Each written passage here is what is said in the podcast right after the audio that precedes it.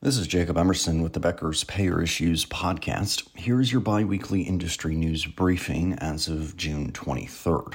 More than 230 U.S. representatives and 61 senators are asking HHS and CMS leaders to bolster a proposed rule aimed at streamlining the prior authorization process. A letter sent to the leaders was spearheaded by Washington Representative Suzanne DelBene, who was one of the sponsors of a bill last year that attempted to reform the Medicare Advantage prior authorization process. The bill passed the House but died in the Senate over concerns about its projected $16 billion cost.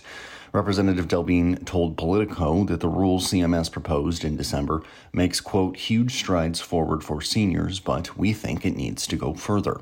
The lawmakers are asking CMS to add provisions to the proposed rule to align more with the legislation that passed the House last year.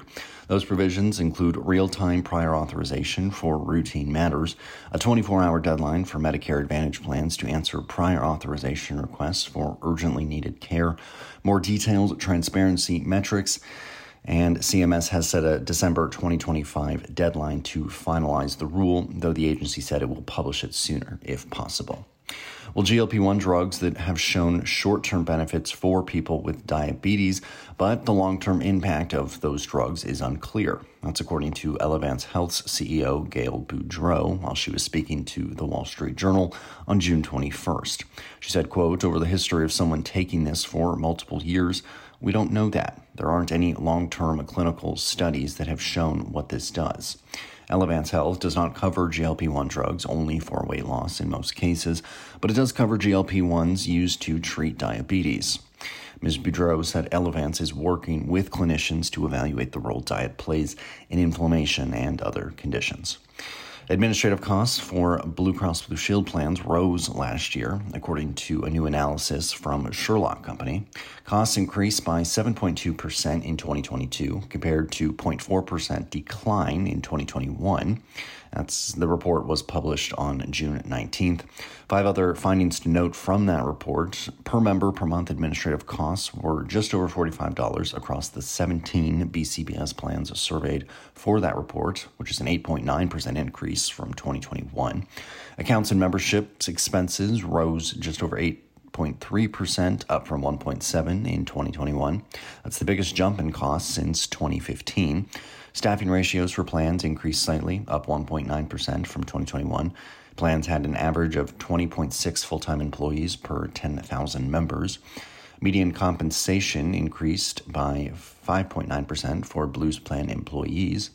And Medicare Advantage plans had the highest median per member per month administrative costs at $150.25. In a wide margin, United Health Group shareholders have rejected three proposals that revolved around health equity efforts, political donations, and lobbying, and how much severance executives receive when they leave the company. According to regulatory filings that were published June 9th, all three proposals were shareholder submitted. The final vote counts confirmed preliminary results that occurred June 5th at United Health's annual shareholders meeting.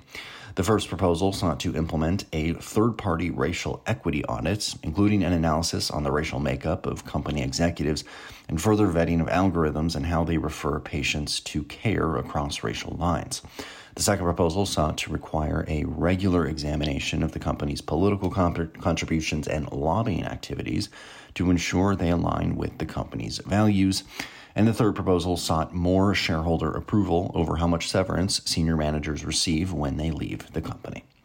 And finally, Mark Cuban's Cost Plus Drug Company is most known for selling cheap prescription drugs directly to consumers through the mail, but those cheap prices have been turned into a benefit solution for health plans.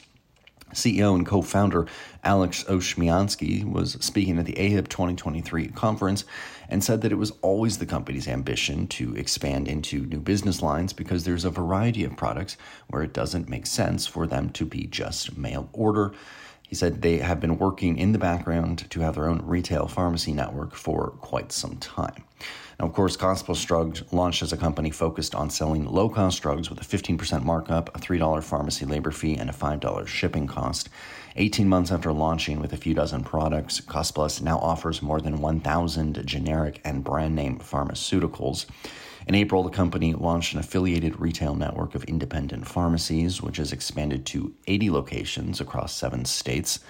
Cost Plus customers can receive a Team Cuban card to purchase prescription drugs at an affiliated pharmacy, which shares the same pricing as the mail order model.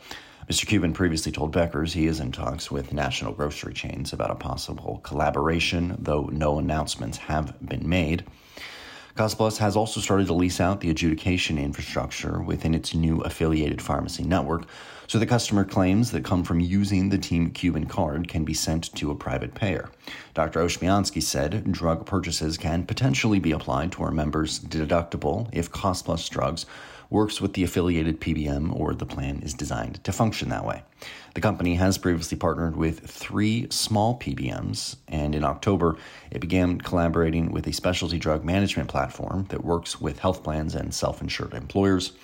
It also has partnered with its first payer, Capital Blue Cross. Uh, those in members out of Harrisburg, Pennsylvania, they can start to use their insurance cards at Cost Plus Drugs this year, and members can get reimbursed or put the cost of prescriptions toward their deductible if eligible by submitting a claim.